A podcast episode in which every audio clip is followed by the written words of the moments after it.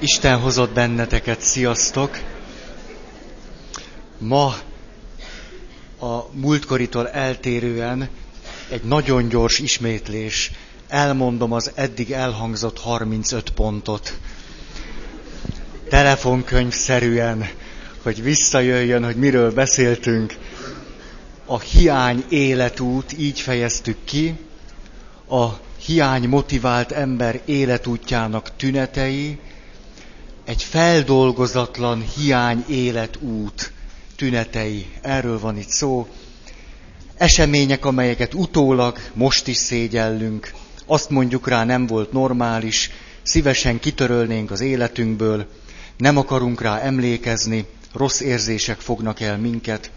Férünk, hogy valami kiderül rólunk, azt nem bírnánk elviselni. Ha más megtudná, akkor nagyon megalázva éreznénk magunkat, és megszégyenülnénk. Saját családunkban, gyerekeinknél túlzott mértékben másképpen akarjuk csinálni a dolgokat.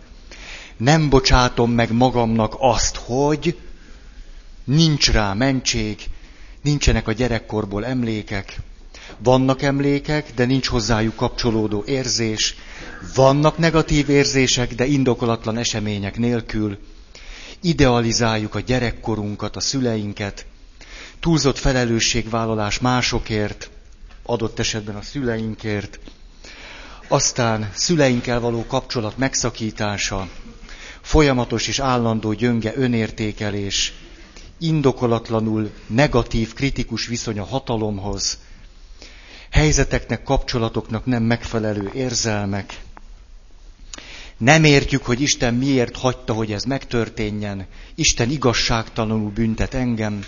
Félelem Isten bosszú állásától, mert nem vagyok jó. Függő helyzetek az életben, kapcsolataimban. Kapcsolatok, amelyeket nem tudok lezárni vagy kilépni belőlük. Nem vagyok együttérző magammal. Meggyőződés, hogy a jelenben kell élni, és a múlton nem lehet változtatni. Nem képes az egyedüllétben örömöt találni vágyik másokra, de ezt nem képes kifejezni, beteljesíteni. Azt gondolja, hogy megérdemli, hogy idáig jutott, nem vállal felelősséget. Kedvünk lenne néha perverznek lenni. Heves, dühött, fanatikus ügybuzgalom dolgokért, eszmékért. Erkölcsileg kifogásolható helyzetek föntartása a nagy nyereség miatt, perfekcionizmus és maximalizmus, állandó tevékenység és aktivitás, pótcselekvések, kapcsolatokban menekülés, tárgyak vonzásában való élet, anyagokhoz, szerekhez való ragaszkodás, függés. Ennyi volt. Ah! És erről már mind tudunk, de jó. Ez volt a 36, és akkor jön a 37, és 43 van. Azért gondoltam, hogy azért ezt most egyszer elmondom, mert a mai alkalommal ezt úgyis befejezzük. Hát akkor most itt hagy sokkoljon minket. A következő menekülés az intimitás elől. A hiány életútnak tünete az is, van, aki függő helyzetbe szeret kerülni, van, aki éppen, hogy menekül minden intimitás elől, és persze akkor fölmerül a nagyon nagy kérdés, hogy aki függő helyzetben van, az átéle intimitást, vagy az az intimitás nem gyökerében sebzett-e. És nem keverjük-e össze a függést az intimitással. Ez óriási kérdés, erről majd későbben szeretnék beszélni az intimitás elől való menekülésnek klasszikus példája, hogy valakitől, ha megkérdezzük mondjuk egy teljesen, teljesen biztonságos, teljesen megfelelő, teljesen intimitás biztosító közegben, hogy hogy vagy, erre a kérdésre nem tud válaszolni. Egyszerűen még ha megvolna a lehetősége arra, hogy kifejezze, hogy hogy érzi magát, hogy hogy van, erre egyszerűen képtelen. Olyan megdöbbentő érzések, gondolatok, hipotézisek, előítéletek, meggyőződések kavarognak a fejében, amiről érdemes volna nekünk tudni, mert meglepő, hogy egy ilyen egyszerű kérdésre miért nem tudnak nagyon sokan válaszolni. Miután rengeteg csoportba és kisközösségbe járok folyamatosan, eszembe jutott egy olyan kisközösség, ahol legalább három-négy ilyen ember van. Egyszerűen erre a kérdésre, hogy hogy vagy, egy olyan szorongással, félelemmel, mindennel teljes érzés komplexust él át, hogy képtelen azt az egyszerű mondatot kimondani, hogy. És akkor már most azt találtam ki nekik, hogy ha valaki képes kimondani azt, hogy hogy van, hát az mondja ki. De én elfogadom, hogy valaki erre egyszerűen nem képes. Akkor ő ne tegyen mást, csak mondja el, hogy a mai nap volt-e valami öröme. És egy örömét mondja el. Ah. Ennek van egy brutális változata. Nem kell elmondanod, hogy hogy vagy, egy bánatodat mond el. Ez aztán már nagyon brutális. Ah. Megkérdezett, hogy hogy van, és elkezd sztorikat mondani, hogy mi történt vele. Ennek van egy másik verziója, egy másik csoportban arra a kérdésre, hogy hogy vagy, a következőt szokta valaki menetrendszerűen elmondani. Olvastam egy nagyon jó könyvet, ebben a nagyon jó könyvben Herman Hesse azt írja, hogy láttam egy eszméletlen filmet. Hát ebben a filmben van egy szereplő, aki azt éli át, hogy Hát tudjátok, úgy körülbelül ezt így háromszor, négyszer bírtam, és aztán önkontrollomat vesztettem. És azt találtam mondani, hogy tudod, engem nem érdekel, hogy Pilinszki János miről mit mondott, hanem az érdekel, hogy hogy vagy. És néha a sok terápia segít, megállt és azt mondta, de hát tudod, Feri, hogy nekem milyen nehéz erről beszélni. Hát tudom. De a Pilinszki továbbra se érdekel. Akkor, ha azt kérdezem, hogy hogy vagy, hanem azt, hogy te hogy vagy. Na, aztán szexualitásban problémák. Nehéz meghitt szexuális életet élni intimitás nélkül. Nehéz. Öm, lehet ügyeskedni, éljenek az élvezetek. Hmm. Élvezetekre el lehet jutni intimitás nélkül is. Hurrá! Aztán azok a hölgyek, akik kényszerítik magukat a szexuális kapcsolatra. Nekem ezt muszáj megtennem a férjemért. Házastársi kötelességem. De az egészben soha semmi örömét nem lelte. Mikor valaki egyszerűen képtelen kifejezni azt, hogy neki mi volna jó, ezt nem tudja szavakba önteni amikor a saját belső dolgairól kéne beszélni, egyszerűen képtelen rá. Ezt tudjátok, olyan most, hogy, hogy biztos van sok, sokan közületek, akik azt mondják, hogy ezt el sem tudom képzelni. Hát az, aki ilyen, az teljesen gyagya. Más pedig, aki itt ül, azt mondja, hogy te jó ég, hogy ez mennyire így van. Hogy a számat nem bírom kinyitni, olyan, mint a három hét lakattal le lenne lakatolva. Hát, jó, erről sokat lehetne beszélni, de ennyi. Következő, külvilágtól való függésben, függőségben élni. Két dologra lehet nagyon gondolni. Divat, értékrend, trendek. Ettől a világtól függésben élni. Ez tulajdonképpen már a gyógyulás felé vezető útnak egy kísérlete. Mikor valaki tudja, hogy ő hajlamos a függésre, és szeretne valahogy individum lenni, akkor ennek egy jó módszere az, hogy önződög lesz, vagyis leszakítja magát az összes többi emberről, mert a velük való kapcsolatában még nem áll a lábán. Ezért leszakítom magam mindenkiről, megpróbálok önző módon élni, ez egy jó lehetőség arra, hogy ne kerüljek függő helyzetbe. Azonban ilyenkor vagy anyagok, tárgyak, szerek, ha nem, akkor pedig kultúrfüggő leszek. Divat, trendek. Aztán ez tulajdonképpen az önvédelemnek egy, egy, egy lehetséges első lépése. Megvédem magamat az emberektől és a függéstől. Valójában az illető elkezd egy individuális életet élni, és itt szeretnék egy fogalmi tisztázásra törekedni.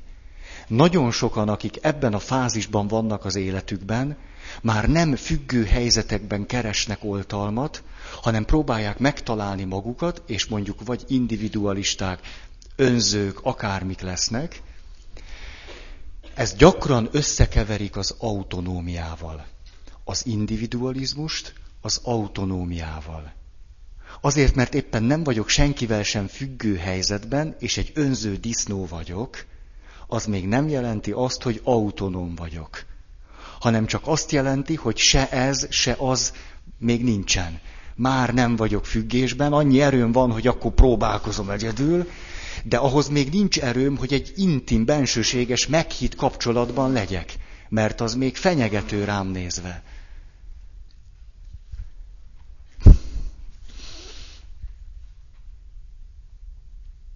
Kiestem ettől az orfújástól a mondandóm. Péter, veled semmi baj nincs. Na, hát ez hihetetlen. Látjátok, milyen, ha nem lenne jobb fülem, na akkor segítséget kérek. 39. Amikor kifejezetten belemenekülök az önzésbe, és ebből csinálok egy kultúrát. Tehát azt gondolom, hogy ez a tuti, és ez azt jelenti, hogy autonóm vagyok. Közben dehogy vagyok az. Csak a függésnek egy nagyon sajátos, kulturálisan elfogadott és magam számára is emészthető megoldását választottam. Oké, okay. és akkor most Engedjétek meg, hogy Herman Hessétől hadd olvassak egy kicsit.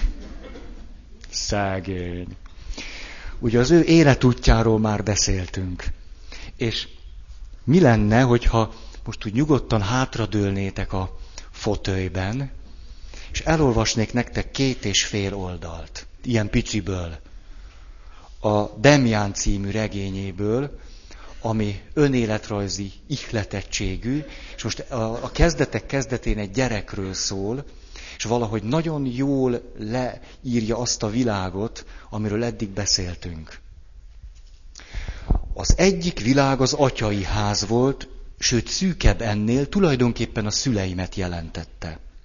Ezt a világot nagyrészt jól ismertem. Anya és apa volt a neve, Szeretetnek és szigorúságnak hívták, példaképnek és iskolának. Ehhez a világhoz simogató fény, világosság, tisztaság tartozott, itt szelíd, barátságos beszéd, tiszta kéz, tiszta ruha és jól neveltség honolt. Itt énekelték a reggeli korát és ünnepelték a karácsonyt.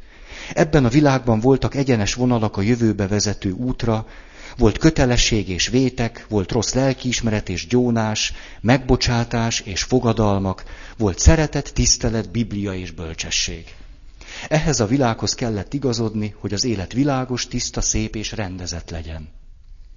A másik világ már saját házunk kellős közepén elkezdődött, és teljesen más volt.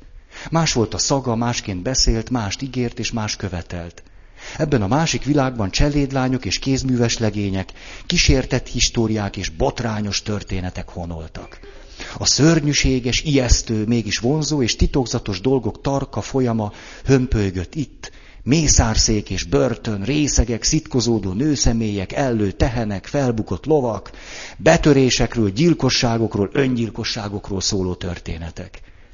Mindez a szép és rémisztő, vad és könyörtelen dolog ott volt körülöttünk, a szomszéd utcában, a házban, rendőrszolgák, csavargók koszáltak mindenfelé, részegek verték a feleségüket, esténként fiatal lányok csapatai zúdultak ki a gyárakból, öregasszonyok rontottak és betegítettek, rablók tanyáztak az erdőben, csendőrök fogdostak össze gyújtogatókat, mindenütt érződött ennek a vadvilágnak a bugyogása és szaga, mindenütt, csak a szobánkban nem anya és apa közelében.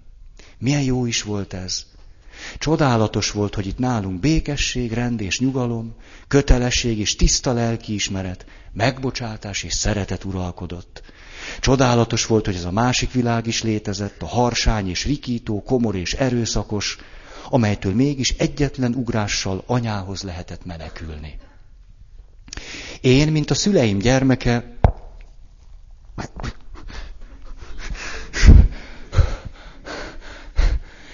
én, mint a szüleim gyermeke, persze a világos és tisztességes világhoz tartoztam, de ahová csak néztem, és aminek a hangját csak hallottam, mindenütt és mindenben ott volt az a másik világ is.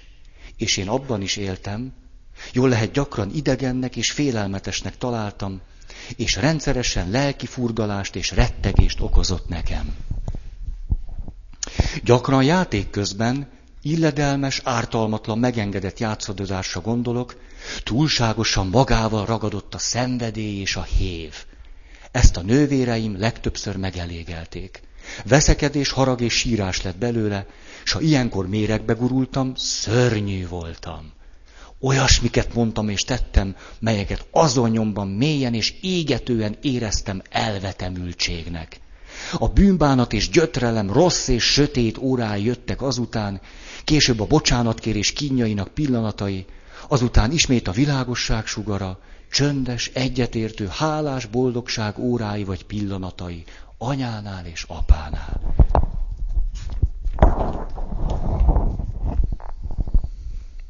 És akkor a kisfiú ö, szépen felnőtt lesz, és elkezd alkoholizálni. Kocsmáról kocsmára jár. És akkor egy ilyen ájulásszerű alkoholizálásból való fetrengésből kiózanodván a következő történik vele. És akkor láttam az otthont, a szülői házat, apát és anyát, a két nővéremet, a kertet, láttam a meghitt hálószobát, az iskolát és a piactermet, a hittanórákat. Mindez dicsfényövezte, csodásan ragyogott, isteni volt és tiszta. Most már tudtam, tegnap, de még néhány órával ezelőtt is mindez az enyém volt és rám várt, de akkor abban az órában már hátat fordított nekem, elsüllyedt, elátkozott, kitaszított magából, undorodott tőlem ez a szép világ. Elpusztult minden szeretet és meghittség, amelyet valaha a messzi arany kertjében a szüleimtől kaptam. Anyám összes csókja, minden karácsony, a vasárnap reggelek jámborragyogása, a kert virágai. Mindent elpusztult, minden elpusztult, mindent eltapostam.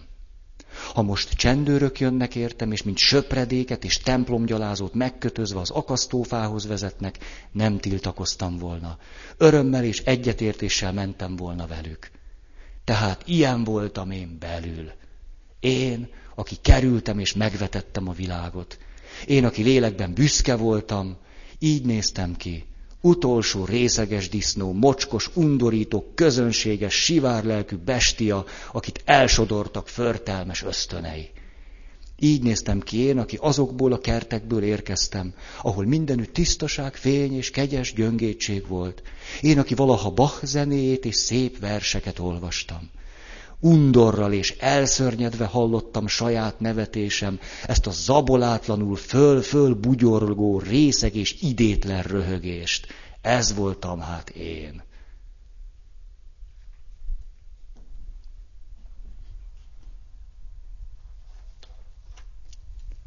Elég brutál, ugye? Valaki, aki megrekedt az úton. Még idealizálva a gyerekkor, még magáról a legförtelmesebb dolgok kijelentése, és élete végén klassz kis depresszió. Akkor 39, nem, 40. Oh, majdnem elrontottam.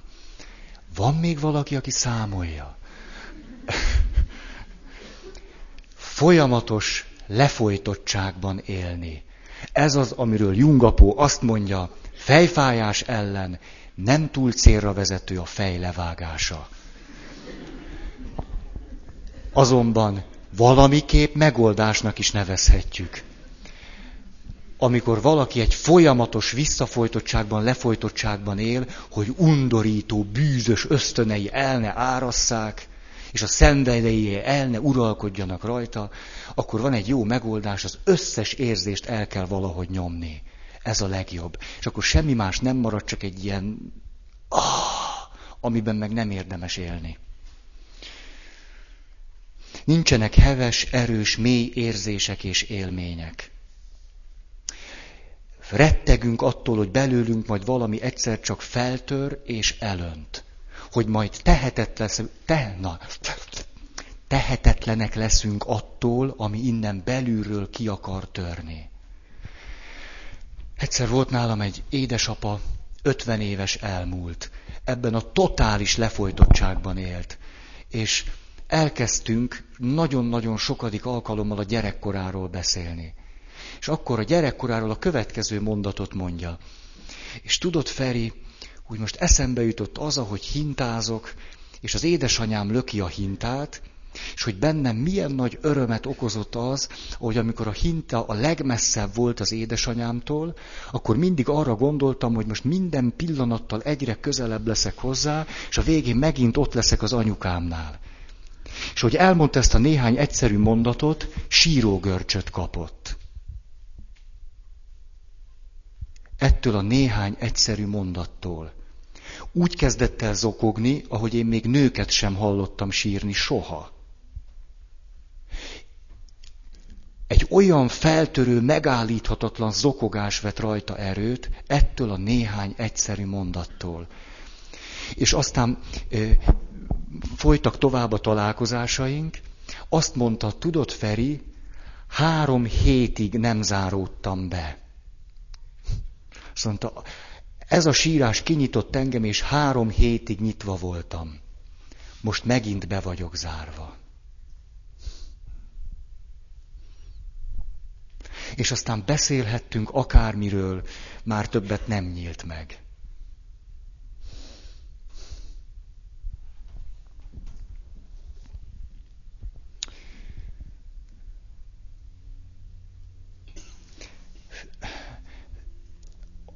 Az ilyen embert az jellemzi, hogy a lelke mélyén végtelenül fél élni.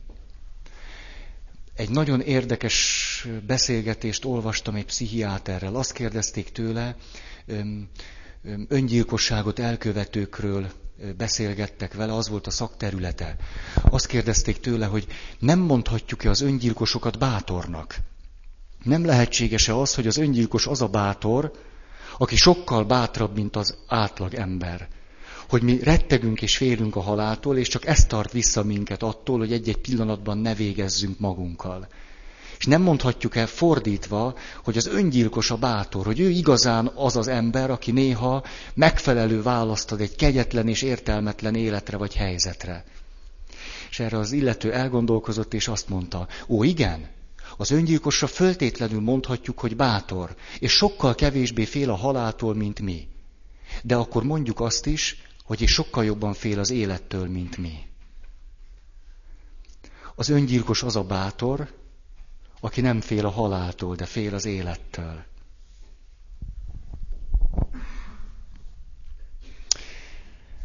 Bírjátok még, ha olvasok egy kicsit? Ma négy olvasnivalót hoztam, de a leghosszabbon már túl vagytok. Azt mondja, hogy folyamatos lefolytottságban élni. Erről Örkény István is megmondta a magáét. A legmerészebb álmaink is megvalósíthatók. Remélem ismeritek. Kedves Feri! Tényleg? Márta azt mondja, hogy valóban, ha úgy érzem, hogy magányos vagyok és egyedül, akkor leveszem a polcról ezt az egypercest, kedves Feri. És rögtön érzem, nem vagyok egyedül. A magány már is elviselhető. Itt van örkény papa, és beszélgetünk. Na, azt mondja. Kedves Feri, ez a harmadik kutya nem húz. Sajnos egy kicsi rövid az ostorom. Sőt, úgy veszem észre, mintha bicegne egy kicsit. Hogy ne bicegne, mikor csak három lába van? Jé, tényleg. Nem kár egy nyomorék állatot kocsi elé fogni? Nézze meg jobban, Ilonka, mind a tizenkét kutyám három lábú. Jaj, szegények. Inkább engem sajnáljon Ilonkám. Az összes sintéreket végigjártam, hogy sikerült összeszednem tizenkét három lábú kutyát. Lehet, hogy nem értek hozzá, de az ember azt hinné, hogy egy normális kutya jobban és kitartóbban húz. Ezt nem vitatom. Én azonban vérbeli városlakó vagyok. Mit kezdjek 12 négy lábú kutyával? Csak nem fél tőlük Feri. Én a szúnyog csípéstől is félek. A természet erőivel csinyán kell bánni. Mondjuk, hogy ezek a kutyák négy lábúak. Mondjuk, hogy megbolondulnak valamitől.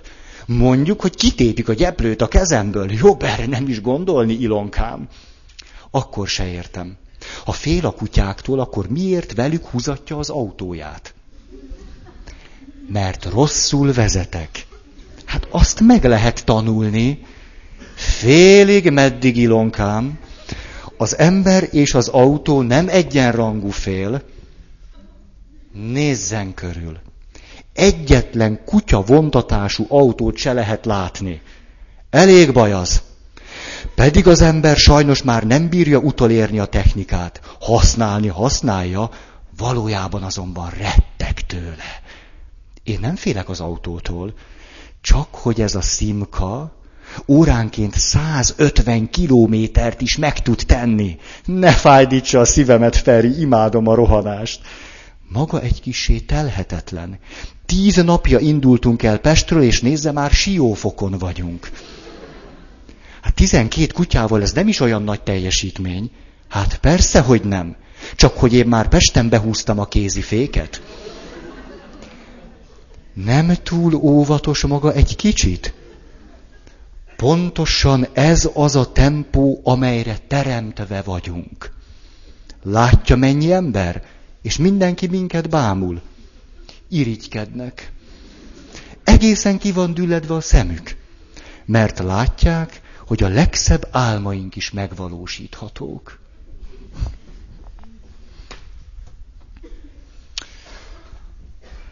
Tehát folyamatos lefolytottságban élni.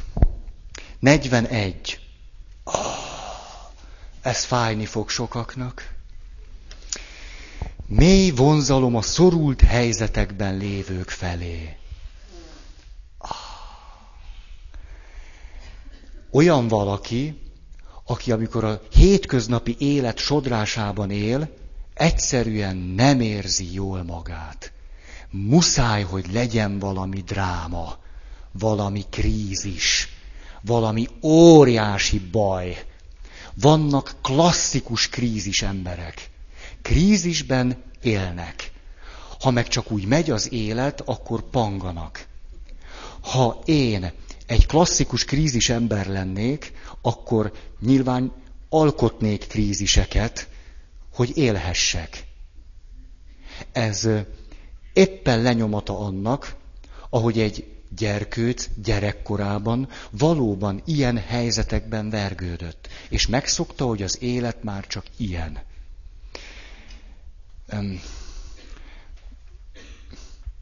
Van egy tím, akikkel együtt dolgozom. Egy teljesen mindegy, hogy milyen projekten.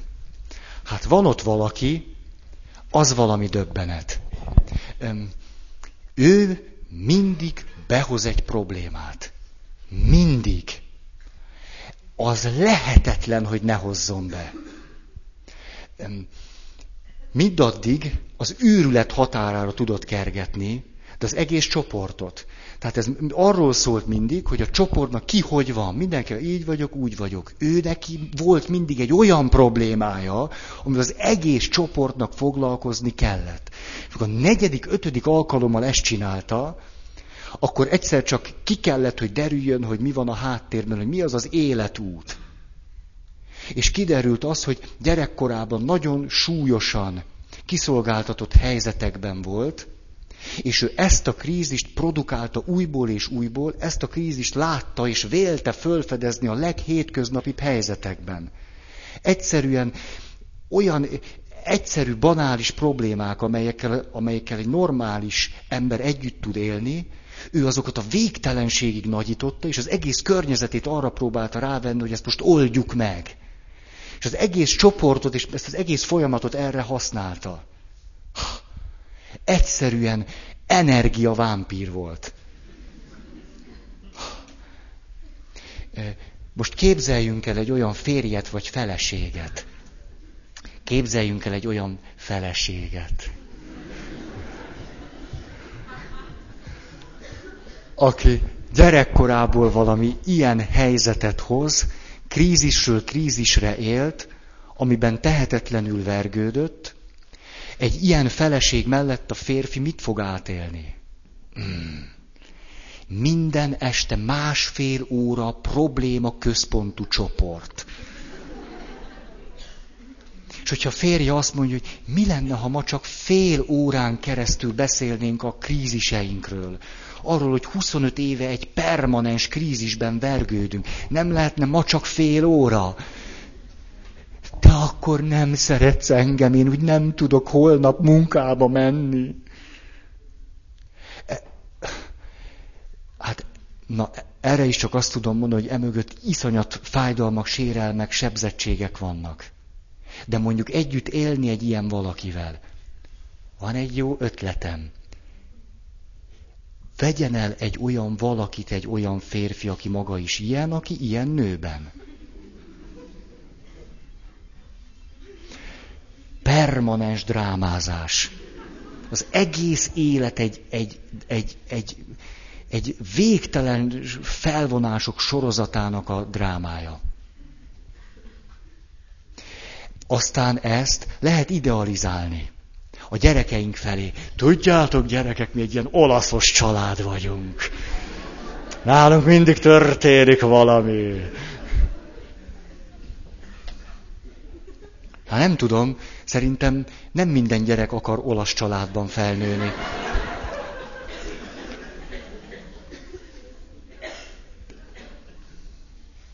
Ha nincs krízis, van ennek mondjuk egy, tehát egy kicsit konstruktívabb megoldás az, ha az illető krízisben lévő emberekkel foglalkozik.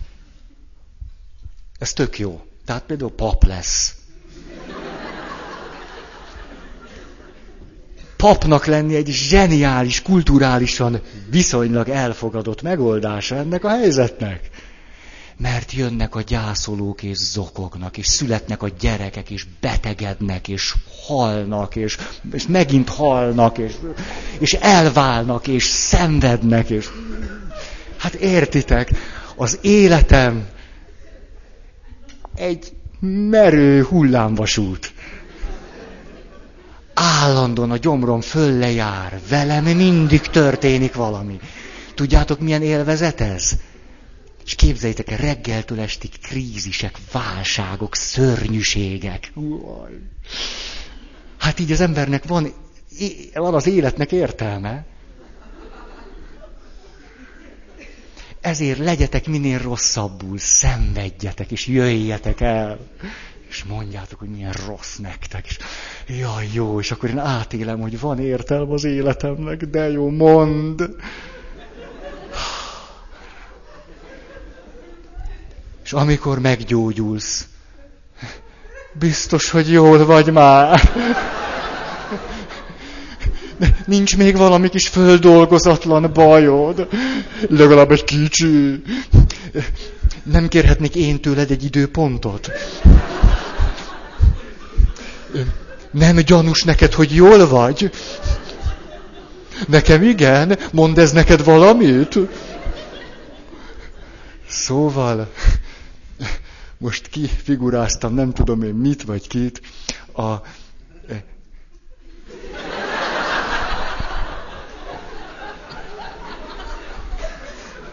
látjátok az emberi brutalitás? Én ezzel a mondattal próbáltam a vészkiáraton kimenni. Puff! Tudod, Feri, te már itt maradsz.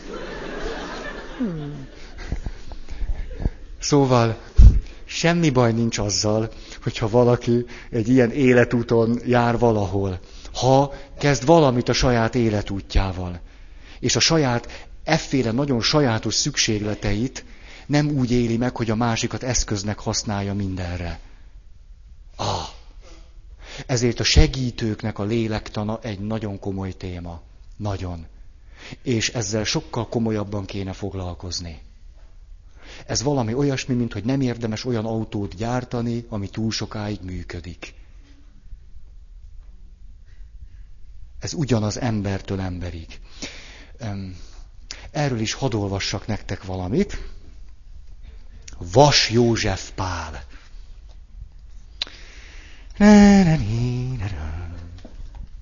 Kedves lelkésztársaim, tanárok, óvó, pedagógusok, gyógytornászok, figyeljetek! A segítő vágya a megdicsőülésre. Konzíliumot kérnek a traumatológiára egy sérülthöz, aki egy napja nem beszél, nem működik együtt, életunknak tűnik. A pszichiáter csúnyán összevert, csinos fiatal lányt talál. Akadozva indul a beszélgetés közöttük. Kiderül, hogy a lány 22 éves szociális munkás. Volt egy kliensem 30 éves férfi. Munkanélküli, hajléktalan. Pályakezdő voltam, és nagyon lelkes, mindenkin segíteni akartam. Rám bízták, hogy foglalkozzam vele. A szüleim fehér gallérosok, így mindenem megvolt, amit csak akartam. Ezért elhatároztam, hogy kipróbálom, milyen az élet sötét oldala. A pasas immel ámmal vett részt a beszélgetéseken. Látszott, hogy nem hisz nekem. Megfogadtam, azért is megmutatom, hogy sikerül munkát és lakást szereznem neki. Majdnem egy évi talpalás után találtam neki munkahelyet. Dolgozni kezdett, albérletbe költözött. Nem megmondtam, hogy segíteni fogok magán? kérdeztem. Mivel nem tetszett, hogy sohasem mutatta ki az örömét, és nem mondott köszönetet sem azért, amit értetettem. Nem jelentkezett többé. Két év múlva véletlenül összefutottunk. Rendesen öltözött, ápolt volt. Nagy büszkeség töltött el, hiszen ez az én művem. Le akartam aratni a dicsőséget. Elismerő szóra vágytam. Most sem volt közlékeny. Kérdezősködtem az élete felől. Mondta, hogy továbbra is nőtlen, itt lakik a közelben. Meghivattam magam egy teára. Garzomban lakott, elviselhető szegénység. Amikor befejeztük a teázást, hirtelen ordítani kezdett. Te hülye liba, azt hiszed, hogy az érzelmeim fölött is uralkodhatsz? Mindjárt megkapod, amit megérdemelsz. És azzal ütni kezdett, majd kilökött az utcára. Tegnap tudtam meg az egyik munkatársamtól, hogy mindvégig szerelmes volt belém.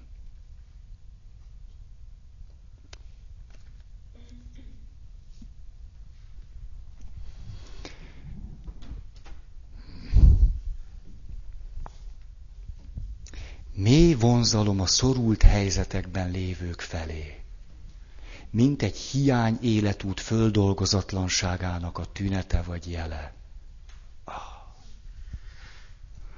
42. Bűntudatot érez, ha törődik magával. Segítséget sohasem kér, a szégyennek tartja. Pénzt nem költ magára. Ha pihen, azt is szégyennek tartja. Néhány hónappal ezelőtt meghívtak ebédelni. Az ebéd elég oldottan zajlott, és föltűnt nekem, hogy a háziasszony két percnél tovább nem hajlandó ülni a fenekén, hanem állandóan, mint egy nikkelbolha pattog, és rosszul lettem tőle. Kedvesen megkértem őt, hogy ha esetleg tudnánk együtt ebédelni, mert hogy arra hívtak. Most az rendben van, hogy én ebédelek, de ő nem. És hogy én egy közös ebédre jöttem, és hogy egyedül egy, tudok enni, nélküle is, hogy mi lenne, hogyha ha ő is leülne, és együtt ennénk. És látszott, hogy, hogy egyszerűen képtelen rá. Képtelen. Tehát negyed húst megevett, kirohant. Jaj, di vissza. Jaj, jaj, a só. Jaj, jaj, elfelejtettem a szalvétát. Jaj, a szalvéta. Jaj, akkor kiment. Ezt evett két falatot. Jaj, kér valaki üdítőt, kinek tölthetek? Akkor töltött az üdítőt. Jaj, de hülye vagyok. Hát már kihűlt a garnírung.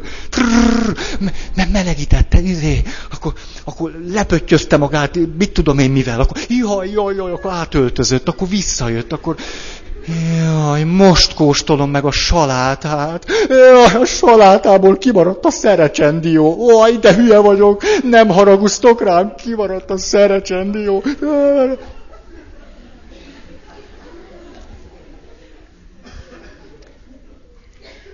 Amikor végül is én befejeztem az ebédet, akkor nyugodtan leültünk. Azt találtam kérdezni, hogy te, úgy tűnt nekem, miután 6-7 fogást etettél végig velem, hogy egész délelőtt főztél. Hát, igen. Hát, akkor hadd kérdezzek valamit. Szeretsz főzni?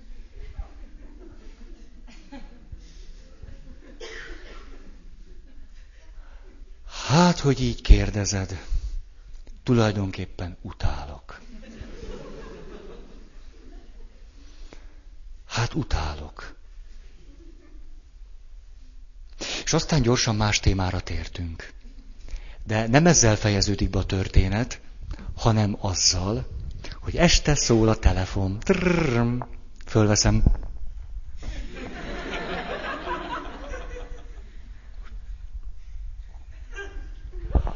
Azt mondja, hogy Feri, órák óta egyre kínzó bűntudatom és szégyen érzetem van. Mert legalább tízszer visszajátszottam azt a jelenetet, amikor nyugodtan ott ültünk az asztalnál,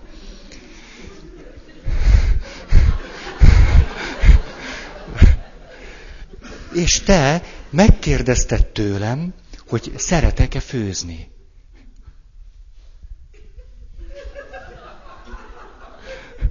Bocsáss meg! Én azt mondtam, hogy nem.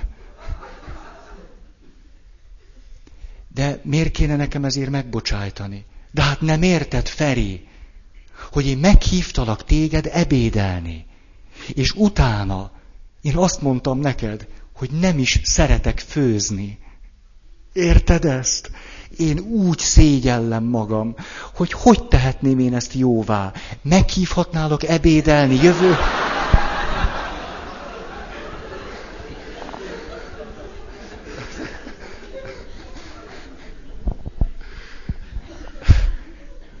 Megvan a történet. A, tudjátok, minden ilyen történet olyan, fél társaság nevet, másik társaság. És van egy elenyésző kisebbség, ők vannak középúton, akik azt mondják, hogy dögöljenek meg, akik röhögnek. Ők már a gyógyulás útján vannak. Akik nevetnek róluk, még nem tudni, hogy gyógyulás után, vagy az egész folyamat előtt vannak el.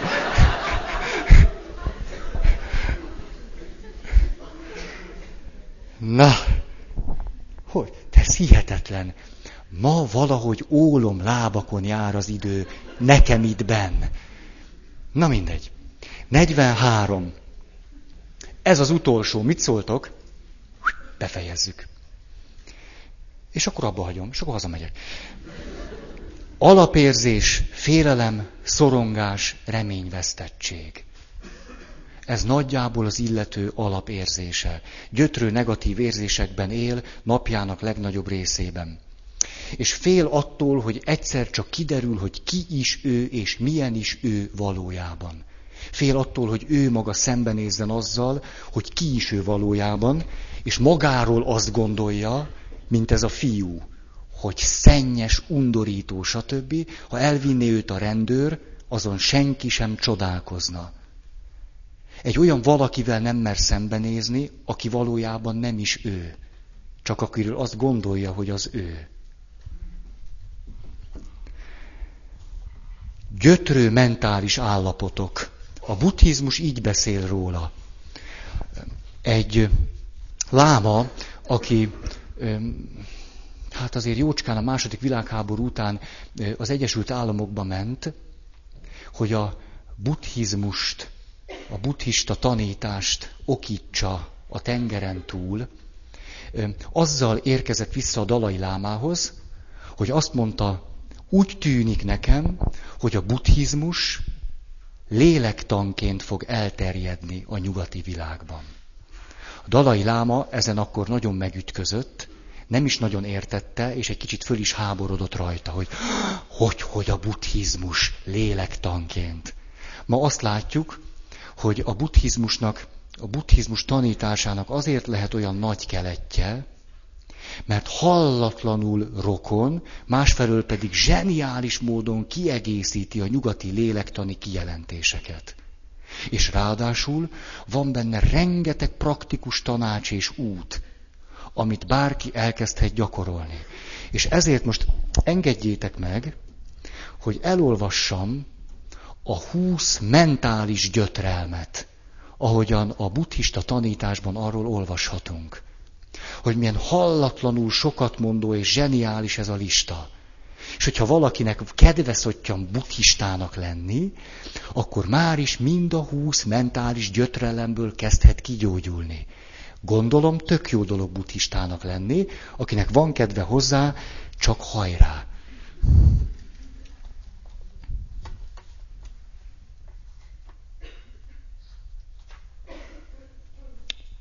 Azt mondja,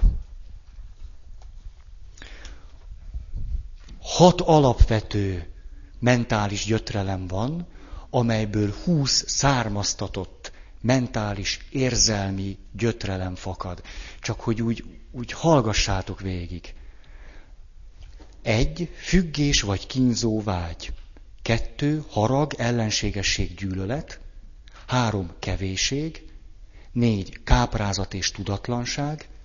Öt, gyötrő kételj. Hat, gyötrő szemléletek, gondolatok, képzeletek, fantáziálás.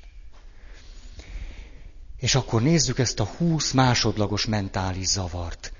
Három alapvető zavarból vezethetők le, a haragból, a függésből és a tudatlanságból. A haragból fakad a gyűlölet, a neheztelés, a rossz indulat, az irítség és féltékenység, és a kegyetlenség.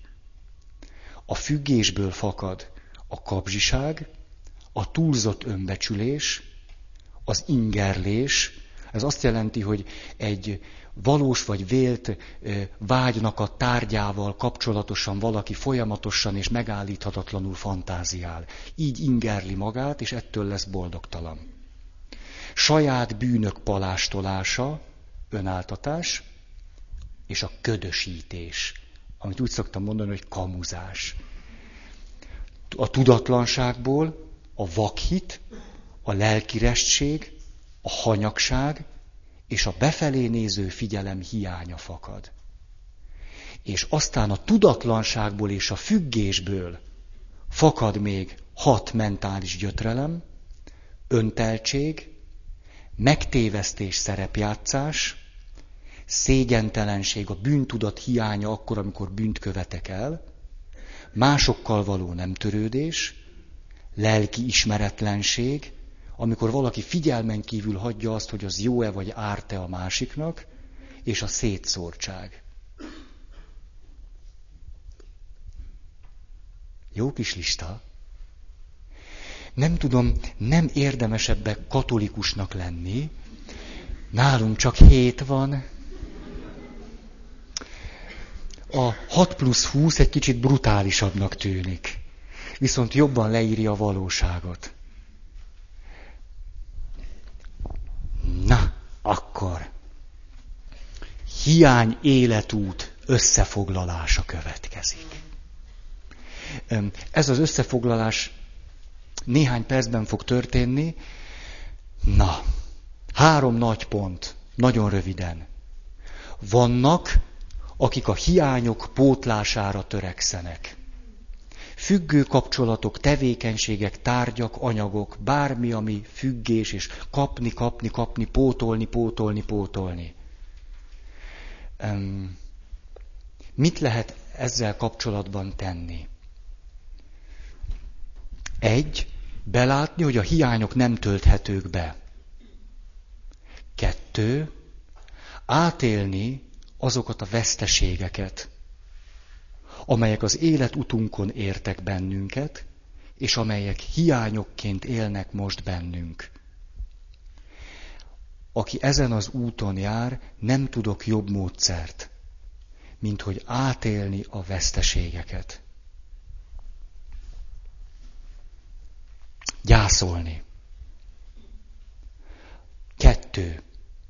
Hiányhelyzeteket folyamatosan megismételni. Ez is egy zsákutca.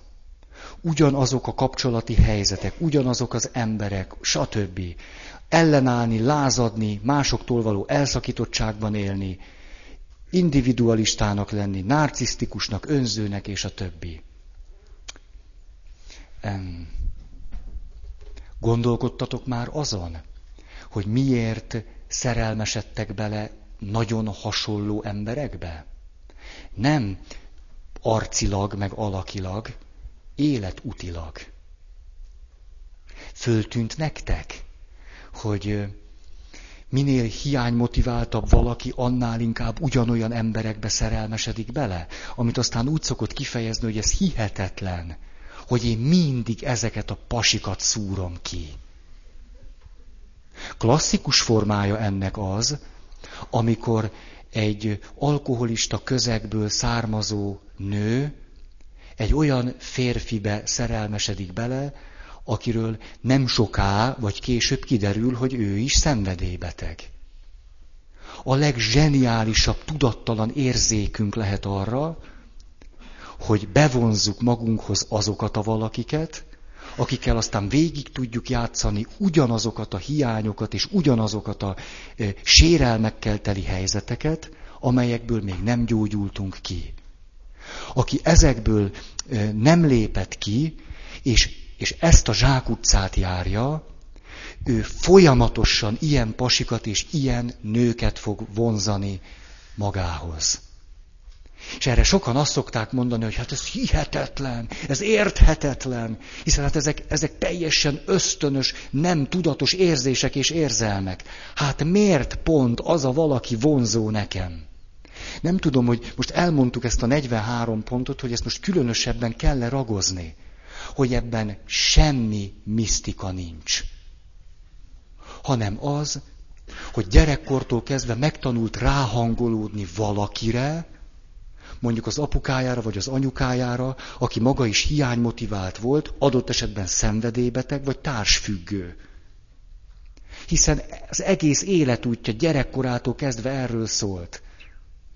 Zseniálisan tudja kiszúrni tehát ezeket az embereket. És ez azt jelenti, hogy valóban számára ezek az emberek lesznek vonzók. És igenis, eh, ezt úgy szokták mondani, hogy, hogy látom, hogy valaki jobb parti lenne, az eszemmel tudom, és nem tudok belé szerelmesnek lenni. A másikban meg simán beleszerelmesedek, és közben pedig nem értem, hogy miért pont belé. Most már értitek, hogy miért pont belé? Az egész annyira egyszerű és logikus. És ezt végig lehet játszani akárhány társkapcsolattal. Majd pedig az egészet el lehet fedni azzal, hogy hülye a katolikus egyház, hogy nincs benne vállás. Igenis, vannak olyan kapcsolatok, amelyek tarthatatlanok. Az biztos. Mégpedig tudattalanul vállalok pont olyan kapcsolatokat, amelyek tarthatatlanok. Mert ebben nőttem bele. Nem arról van szó tehát, hogy milyen pehjes vagy szerencsétlen vagyok, hanem hogy így működöm. És ez még a vonzalmamra is kiterjed, ami meg egészen logikus. Ezért érdemes, mondjuk, azért bizonyára öm, hosszú listája van a szerelmi életeteknek. Egyszer gondoljátok át a múltatokat abból a szempontból, hogy milyen sérültségű emberekbe voltatok szerelmesek. Van-e ezen az úton valami fejlődés, vagy nincs? Ha nincs, nem sok jót jósolok, nyuszi fül.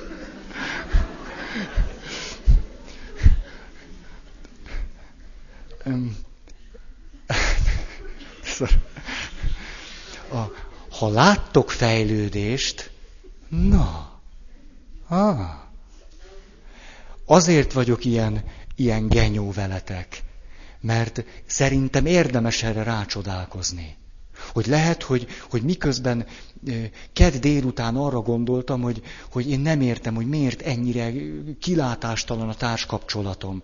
Eljövök Pál Ferire, hát ha mond valamit.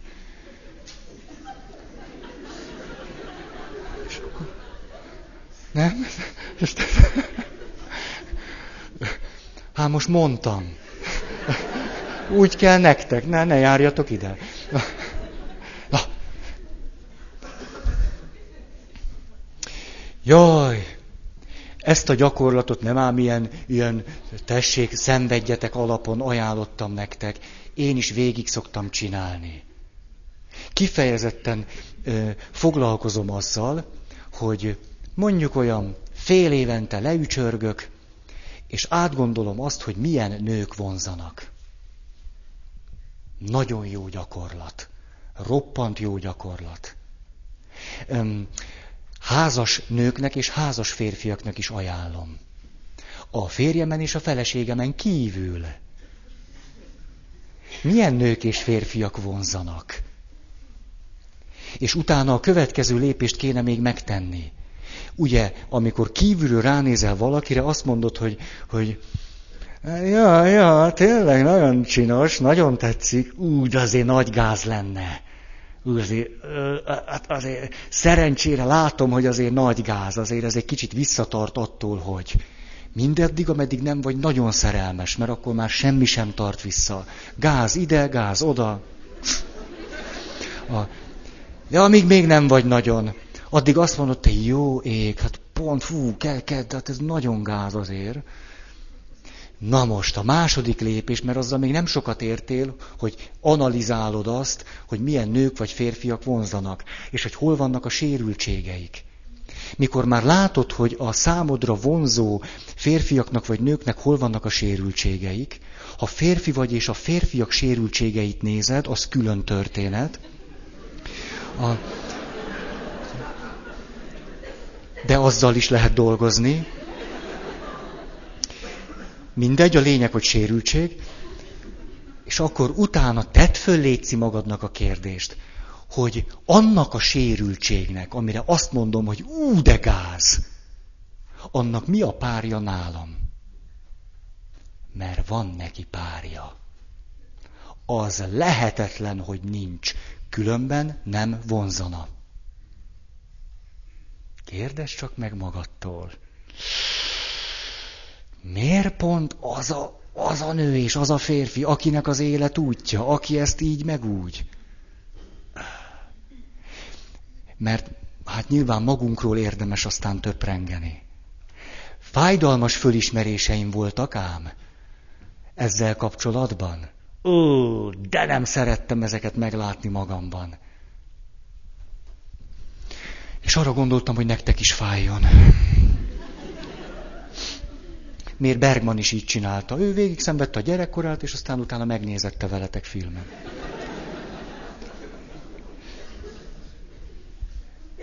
Mit lehet tenni? Hát, már is tulajdonképpen elmondtam. Tudatosság, ami segíthet, hogy, hogy tudatosítjuk magunkkal az összes ilyen hogy tudatosítjuk ezt, ezt lehet vele, és a tudatosításból nyílik egy ajtó, ez pedig a bizalom. Tudatosítás, bizalom. Ezt tudom ajánlani. Három. Az is egy életút, amikor valaki elkezd reménytelenül élni. Nagyon sokan élnek köztünk valójában reménytelenül, de hát mondjuk valami visszatartja őket attól, hogy öngyilkosságot kövessenek el. Hát akkor úgy reménytelenül morzsolják a napjaikat. Értelmetlenül, tudatosság nélkül, bódultan, kábultan, depresszióban.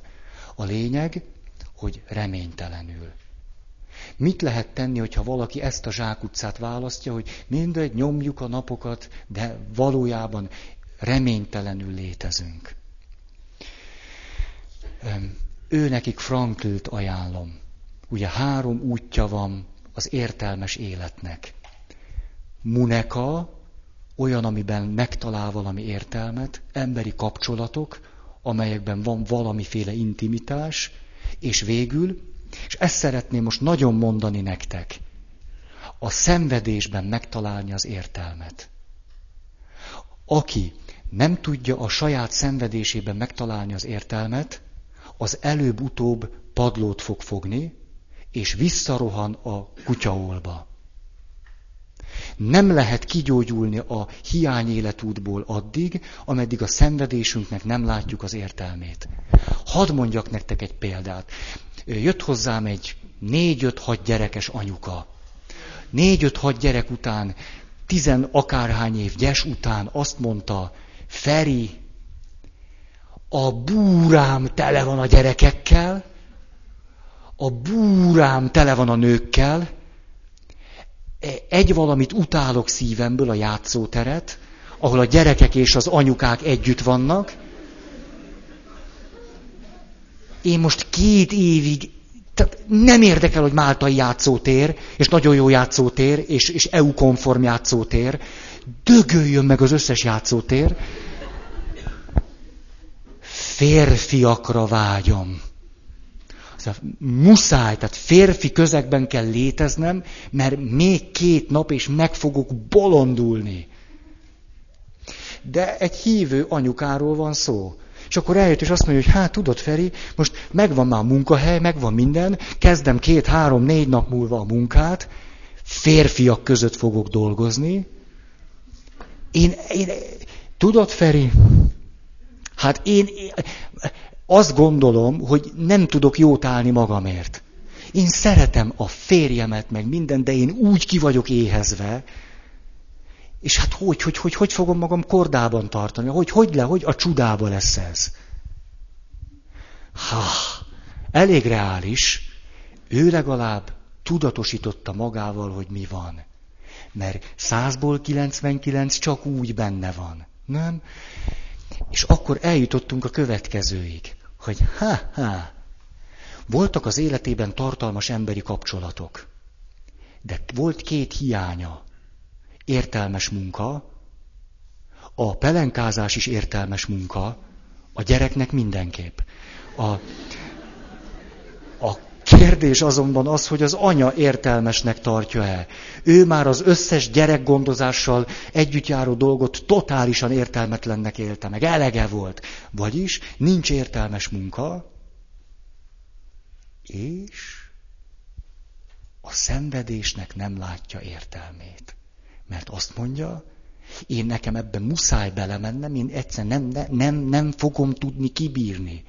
Én ezt, ezt a gyötrelmet nem akarom, nem tudom átélni. És nem kellett ahhoz sok, hogy azt mondja, hogy na jó, teszek egy kísérletet. Megpróbálom most szenvedni amiatt, hogy a pasikkal majd távolságot tartok, és belevetem magam az értelmes munkába.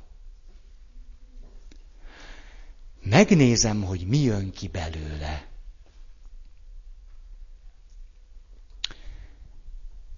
Ha valaki képes fölismerni azt, hogy van még egy lépés előtte, amit meg lehet tenni, de ez nem jelenti azt, hogy bizonyos szenvedéseket el fog tudni kerülni. Nem jelenti azt. A, a szenvedésben, ha ő nem találja meg az értelmet, akkor be fog pasizni. Nem tudom, hogy, hogy ide a rozsdás bökőt, vagy mit szoktak mondani. Be fog pasizni. Akkor van esélye, ha a szenvedés tudatosan magára veszi, és megtalálja benne az értelmet. Különben annyi neki. És a hiány életút földolgozásánál mindig lesznek olyan pillanatok, mikor vagy megtalálom az szenvedésemnek az értelmét, ami aztán tovább vezet a fejlődés felé, vagy visszarohanok. És folytatom ott, ahol abba hagytam. Mondanék a saját életemből valamit. A nőkkel kapcsolatban természetesen szoktak hiányérzeteim lenni. Ezen nincs mit csodálkozni. Na már most. 38, 37, 39 évesen rájöttem, hogy mi a jó módszer nekem. Hogy kinek mi a jó módszer, én azt nem tudom, de hogy nekem mi a jó módszer, én azt tudom. A következőt teszem. Ha engem napközben egy nő fölcsigáz, hogy ezt a szót használjam, Ebben minden belefér. Már érzésileg. Szóval, engem egy nő napközben fölcsigáz. Akkor Ferenc atya este először is tudatosítja magával, hogy mi a csuda történt vele.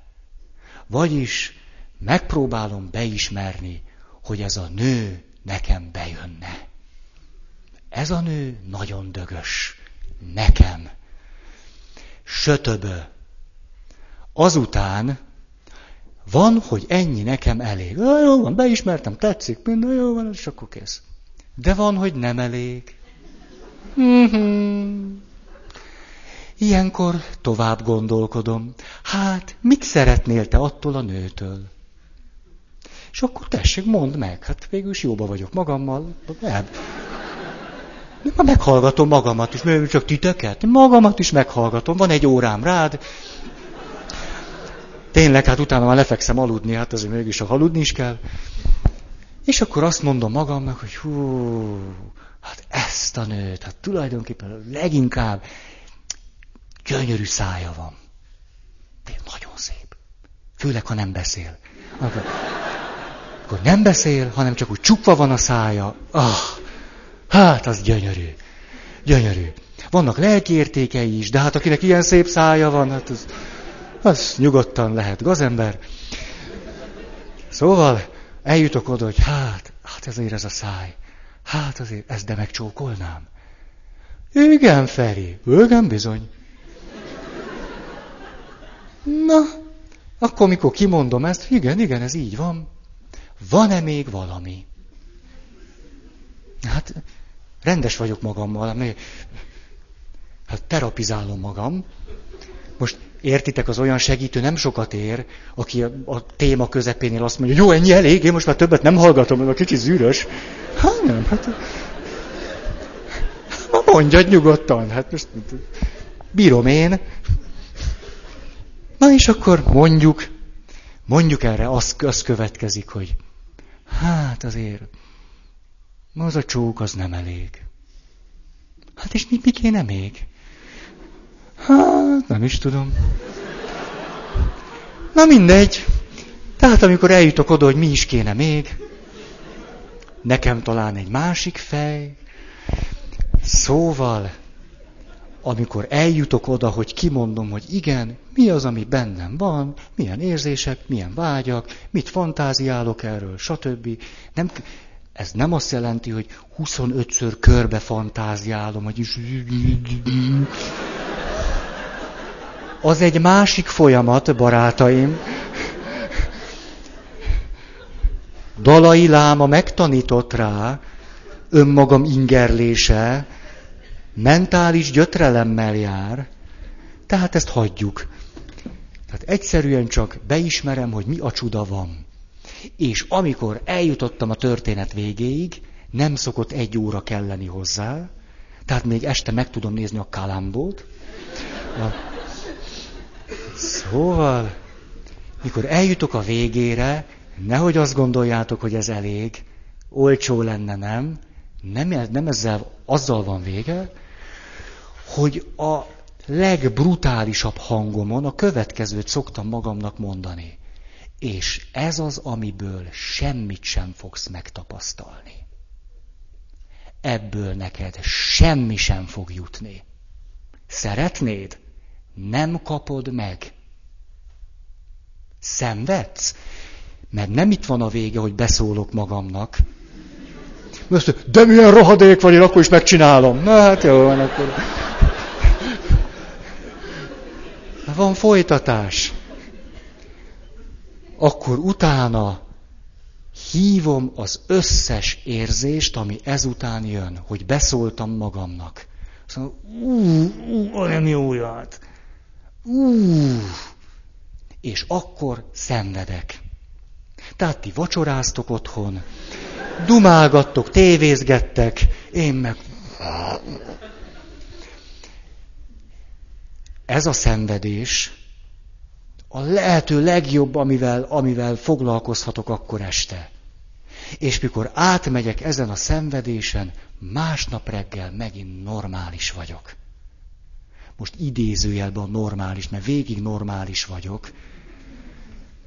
De olyan értelemben vagyok normális, hogy nem fogom magamat másokra terhelni. Ez a szenvedés minimális ahhoz képest, amit hogyha nem visszük végig ezt a folyamatot, sikerül magunknak megteremteni. Minimális.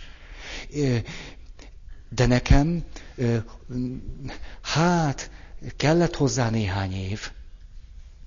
A néhány alatt mondjuk értsünk huszat. De most már egy, egy sereg mindentől, amitől minden lépés előtt rengeteg félelmet kellett leküzdenem és legyőznöm.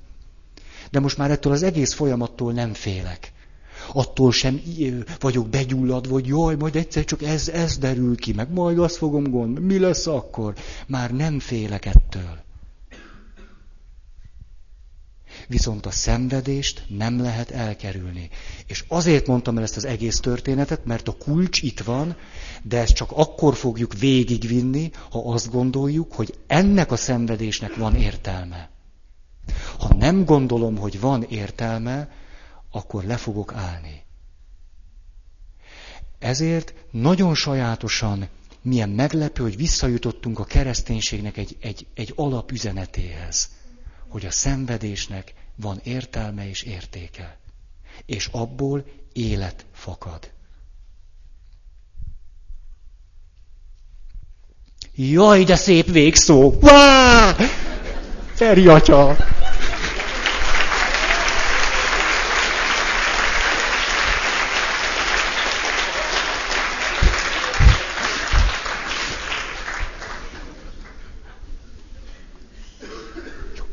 Van-e valakinek hirdetni valója?